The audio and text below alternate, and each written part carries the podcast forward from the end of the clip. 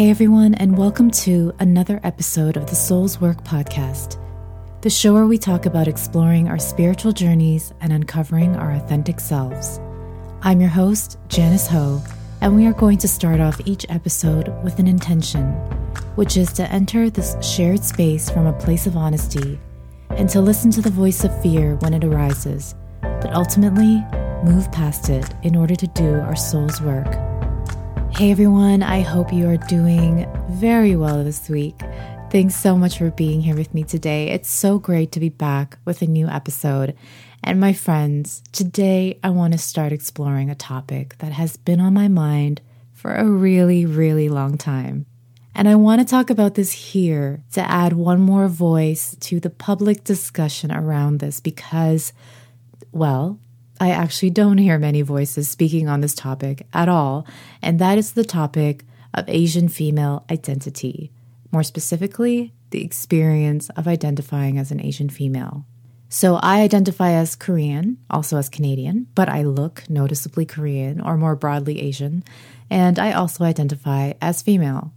But even if you don't identify as an Asian female specifically, I feel like everyone can relate to the experience of having inherited or adopted certain identities. Because we all have. We all each embody a number of identities.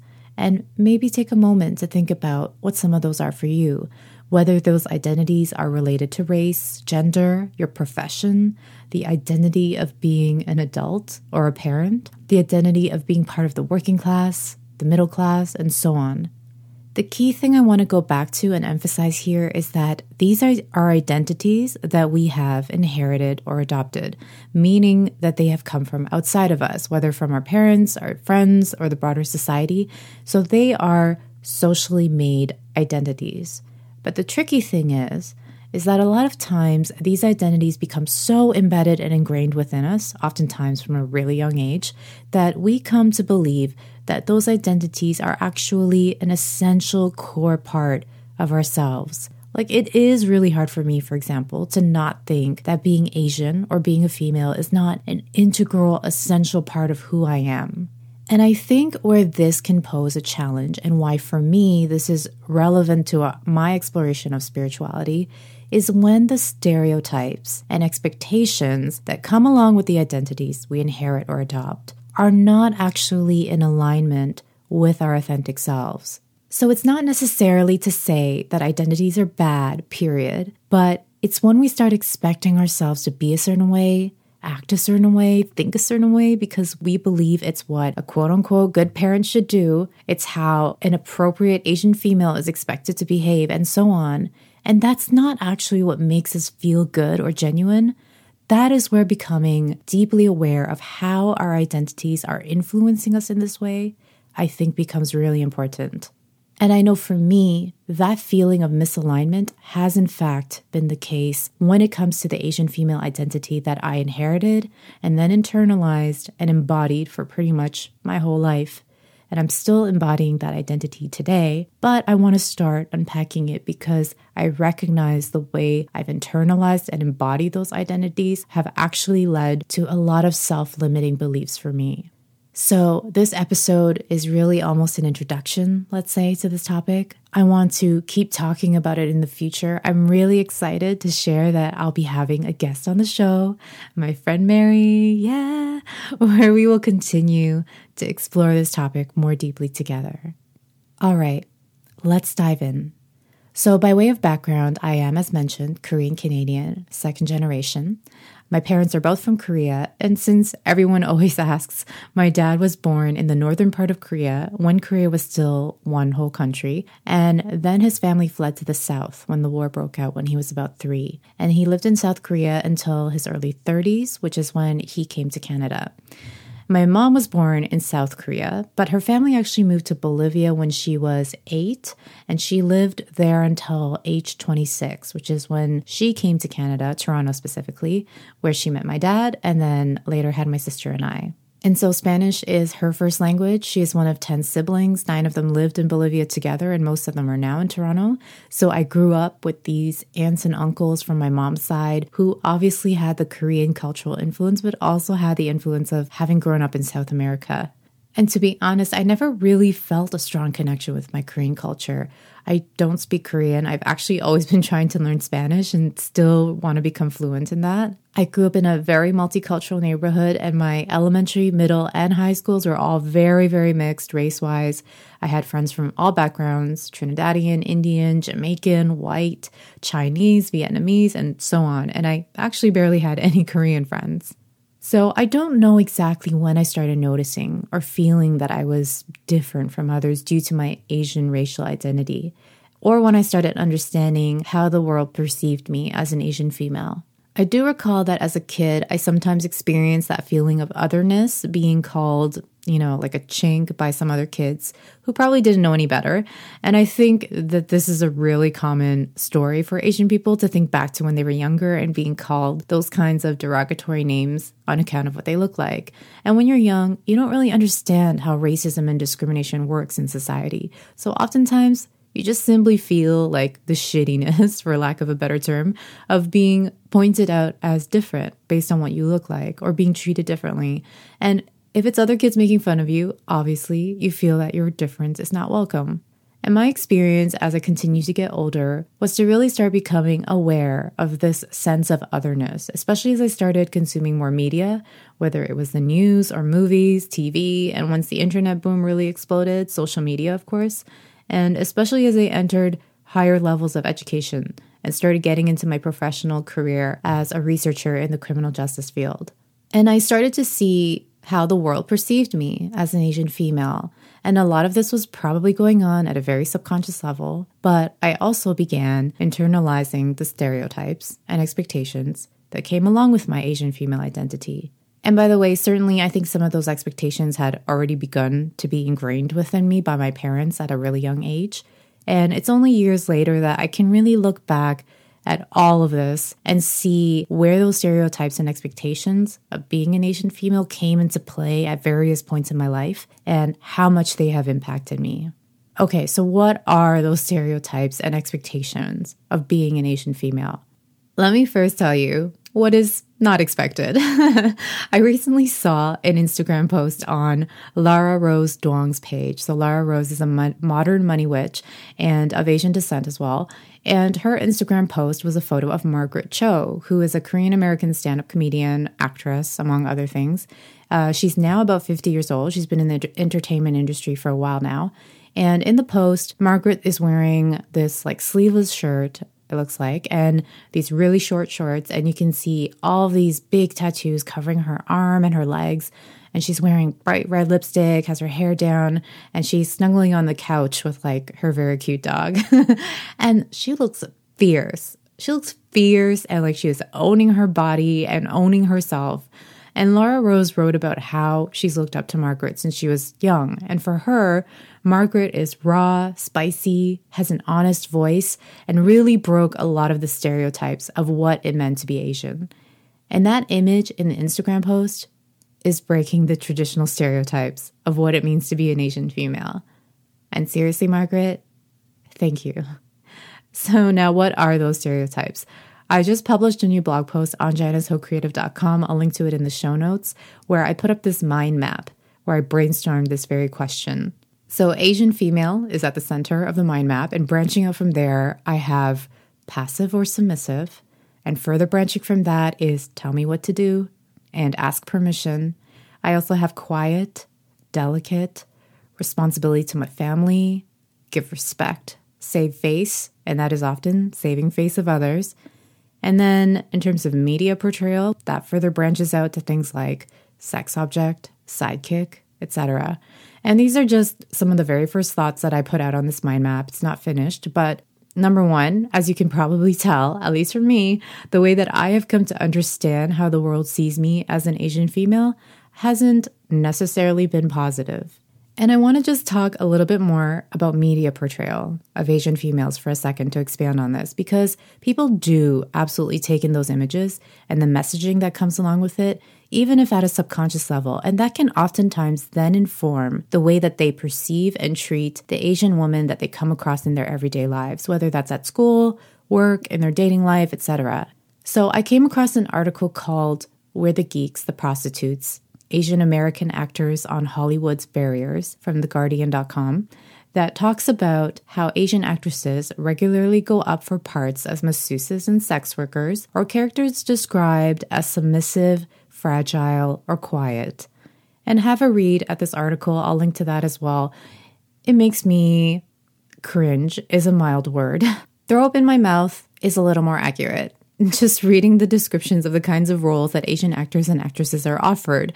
And it borders on almost humorous because it's just so ridiculous to think that we are so one dimensional like that and that these are the only kind of roles that we could ever play. Or we're zero dimensional. We're invisible. Sometimes we're just not even there. The article also talks about how Asian characters made up only 3 to 4% of roles in scripted broadcast and cable shows in the 2014 to 15 season. That was from a UCLA report. And of the top 100 films of 2015, 49 had no Asian characters and zero leading roles went to Asians.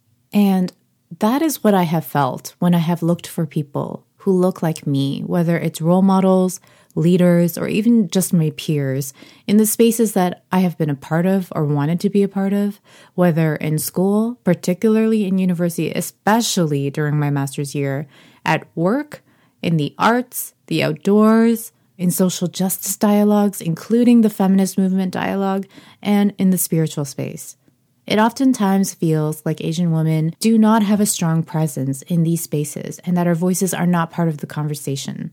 And honestly, that shit pisses me off. It makes me sad, but mostly these days it just pisses me off. One, because we are obviously so much more than these narrow stereotypes that have been drawn up of us. But secondly, I'm pissed off because despite that, I know that I have still ended up internalizing a lot of those expectations myself because that shit is so insidious. It starts from when you are so young and can't like critically assess what's going on with these social power structures and dynamics. You just take in the images you see, you take in the way that people treat you, and you become socialized to make connections between being an Asian female and how you're expected to think and act. So you can imagine that stereotypes of Asian females being passive, of keeping quiet, would lead to the belief that I shouldn't speak up. I shouldn't voice my opinion if it might lead to conflict. Constantly seeing Asian women in subservient roles and certainly not in positions of power, both in media and also in my personal life, like seeing the relationship between my mom and dad, not seeing Asian women represented in positions of power or authority in school or work led to the belief that perhaps I myself didn't belong in strong leadership roles. That instead, I would be acting as an acceptable Asian female if I was more complacent and agreeable, and if I was serving others in whatever relationship I was in, whether that was a romantic relationship, a friendship, or a professional relationship. And the thing with stereotypes is that it's like a vicious cycle because other people also internalize these stereotypes and expectations of Asian females. And, you know, oftentimes on a very subconscious level, but then treat Asian females accordingly. And in turn, we as Asian females, also probably on a very subconscious level, internalize the way we see people treating us and have those expectations of us further reinforced a couple of my friends shared with me this experience of not being taken seriously as an Asian woman, which I can relate to, especially because we do look a lot younger than we are. That's kind of typical for a lot of Asian females. I'm 35, but I look like I'm in my early 20s, maybe even younger sometimes. So, because of this, one of my friends was saying that she often gets the sense that she's not being taken seriously by older white men, for example. She's been told that she looks like a college student in her early 20s, which is not something she wants to hear when she wants to make progress in her career. I feel you. and similarly, another friend said, There have been countless times that I have felt dismissed or not taken seriously, and I always felt it was because I was an Asian woman, which translates to others as a little immigrant girl Early on in my adult life, I have experienced many skeptics from meetings, and still today, I am met with skepticism in business. There are moments of weakness and embarrassment when you are talked down to and leaving feeling like you're worthless, but then the anger takes over and you put your all into what you do. And I want to almost cry reading that, and I want to thank both of these amazing, incredible women for sharing. And thank you to all of my Asian sisters who have shared with me in the past few days about their own experiences or thoughts on this. And you know, this can be a difficult topic to dive into because even if we're not ashamed of who we are, there can still be a lot of that feeling of shame and embarrassment and anger that comes along with the experiences of being treated a certain way due to simply what we look like. So I think about how it might have influenced me as a young girl to maybe grow up seeing more images like the one of Margaret Cho that I described earlier, instead of being constantly fed images of the subservient Asian female. I think about how right now I still really want to see strong, confident women who look like me speaking out on matters that I care about. And confession time, before I launched this podcast, I actually Googled Asian female podcasters because as someone who has felt like our voices are not out there, I honestly just needed to know that there was another Asian female in podcast land who I could trust strength and confidence from to do my own podcast. And there are a handful now that I've come across not a lot, but a handful. But I really want to shout out Minji Chang from First of All Podcast. This is truly one of my favorite podcasts right now. And I literally listened to her before pressing record on my first episode because Minji is someone who speaks her mind, even though I know she is showing a great deal of vulnerability to do so. So, in the show notes, I'm going to link to a couple of great episodes of hers where she focuses on this conversation on the experience of being an Asian female. I really do think that more of us need to speak out on our experiences and create that presence that's missing. And I just want to send all my gratitude and love to you, Minji, for your inspiration and your bravery in speaking out on the things that matter to you. Thank you so much. And just for the sake of time here, I'm not going to get into every aspect of why this invisibility or one dimensional portrayal of Asian women so deeply frustrates me. Although, when I say it like that, I think a lot of it should be pretty obvious.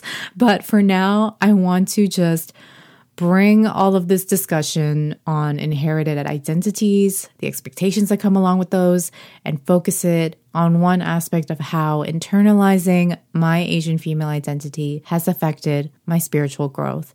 And then we're going to wrap up this conversation for now. So, in the very first episode of this podcast, I mentioned how Eckhart Tolle spoke about us having two identities so, one, the form identity, which is the you that has experiences in this world, you know, goes out and tries to get the jo- best job that you can, et cetera, et cetera. Then there is the other you, the formless, timeless essence of who you are. And he talked about the importance of knowing that other you, that authentic you, because no matter what the form identity experiences, which is always changing in life, that timeless essence of who you are always remains the same. And Eckhart also refers to the form identity, that first identity, as a conceptual identity. So he says everybody has some conceptual identity, which is part of who you are as form. But to derive your entire sense of self from these mental concepts is a prison. And the moment that you become present, you have no conceptual identity anymore. You have no image in your mind of who you are. And so, in relation to this discussion, our conceptual identities include our gender identity and our racial identity. So, gender and race are actually concepts, they are social constructs.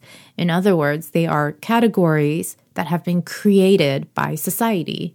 And along with that, the expectations of what it means to fit into those specific categories have also been created by society.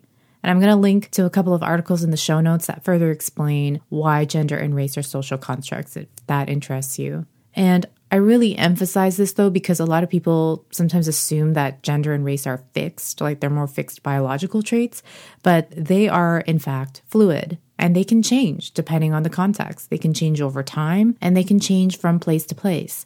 For example, one of my friends shared about her experience on this. She she's lived in different places around the world and she said, "I feel like living abroad highlights just how much of my life experiences are shaped by the more visible aspects of who I am. In Buenos Aires for years where being Asian was a good thing, and now in Istanbul where It's not necessarily bad, but not as welcome. So, what it means to be in the category of Asian female isn't necessarily the same in one part of the world as it is in another. So, bottom line, our racial and gender identities, my identity as an Asian female, is part of that form identity. It's not actually part of my essential being. And no matter what race or gender you identify with, those are identities that you have basically inherited from society. And when the socially created expectations of what it means to be placed into those identities or categories are not truly in alignment with how you actually think and how you actually want to behave and present yourself to the world, then this can cause a great deal of friction inside your soul. And for me personally, the expectations that come along with holding that identity of Asian female have, yes, in many cases, led me to repress who I really am and to develop a lot of self limiting beliefs about what I'm capable of doing. And so this has been and is continuing to be part of my soul's work on uncovering my authentic self. Firstly, just to even recognize how much my Asian female identity has influenced my self beliefs and behaviors, and then working to peel away those layers of socially prescribed expectations of who I should be so that I can get down to who I really am and honor that. Because truly, I am someone who has shit to say and wants to say it. I am someone who has a burning desire to create and then share those creations with others, whether it's through music, writing, this podcast. I am someone who loves to sleep in the backcountry for days on end and befriend the trees. I am someone who loves to explore new places and cultures in the world. I am someone who, yeah, can be really quiet because I'm a little bit introverted and I can be really nice, but I can also talk a lot of shit and swear like a fucking sailor. I sing with soul. I am passionate and I want to help this world as much as I can in the time I have left here, but also take care of myself and feel completely fulfilled in what I'm doing. I could go on and on and on, but my point is is that none of those things to me are particular to my identity as an Asian female. Those things are just me. They're the things that I love and that set my soul on fire. But I'm also cognizant that some of those things can also be held as identities and that they can also change over time. You know, some of those things may still be part of that form identity. So if I'm going to go even one step further down into understanding who I really am, honestly, I feel like that part of me can't even be described. It is that formless, timeless essence that Eckhart Tolle talked about. It is presence. It is just being. It is my soul. It is energy. It is love. And those elements of myself are always going to be constant, no matter if I lose interest in traveling one day or if I decide to stop writing for whatever reason. It will still be constant and at my core. And when you get down to that level of who you are, that soul, that being, it is the same as the person walking past you on the street. It is the same as the person living on the other side of the world. It is the same as the person you love, and it is the same as the person who annoys the living shit out of you. When we get that deep down, there is nothing that sets us apart. And I know it is so hard to see that because we are so focused on socially constructed identities, because we have learned to think of someone who looks different from us as being essentially different from us, but we really aren't. Now, despite that, I do think we absolutely need to have this conversation first. There is no point, in my opinion, in saying all lives matter because even though technically, obviously, all lives matter, color still matters. And it doesn't serve us to, on an individual level, be doing this spiritual work where we're trying to reconnect with our authentic selves. And then on a broader level, to be doing this social justice work on racial and gender equality, or even the work of moving towards one collective awakened consciousness, if we don't first open up this sometimes painful discussion about where we are at right now and make that right, heal that before we just move on and say, let's come together as one. And where we are at right now, honestly, is not okay. We still have a lot of work to do in changing the dominant narrative in society. So, this has just been the start. This is me opening up the conversation here on this podcast. I know that I've only scratched the surface, but we will definitely, definitely be continuing this discussion in future episodes. So, please stay tuned. All right, y'all on one hand, I want to offer you some soul work today, but on the other, I think that this topic on identities, especially racial and gender identities, is a really complex one. It is so individual in terms of what we each personally experience as a result of our own identities. And I'm still clearly figuring a lot of this stuff out myself. So I just really want to extend an invitation to you. If you'd like, to share your own experiences with me, not just if you're an Asian female, but given that I really do want to hear more of our voices on this topic, I absolutely would be honored to hear from my Asian sisters around the world about your own experiences. You know, maybe they're different from mine. I would love to know. But really, in all honesty, I would love to hear from anyone about how you feel your own inherited or adopted identities have shaped your life experiences. So if you'd like to share, please email me at janice.sj.ho at gmail.com. Thank you so much for tuning in today. Thank you for sharing this safe space with me with an open mind, an open heart. I want to shout out my friend, Medea. Thank you, Medea, for reaching out, sharing a bit about your own story, and sharing with me your beautiful energy and encouragement. You are amazing. Thank you so much. I want to also say thanks to Mary Wimmer, who is also a friend from high school. I love how I'm reconnecting with good people from my past.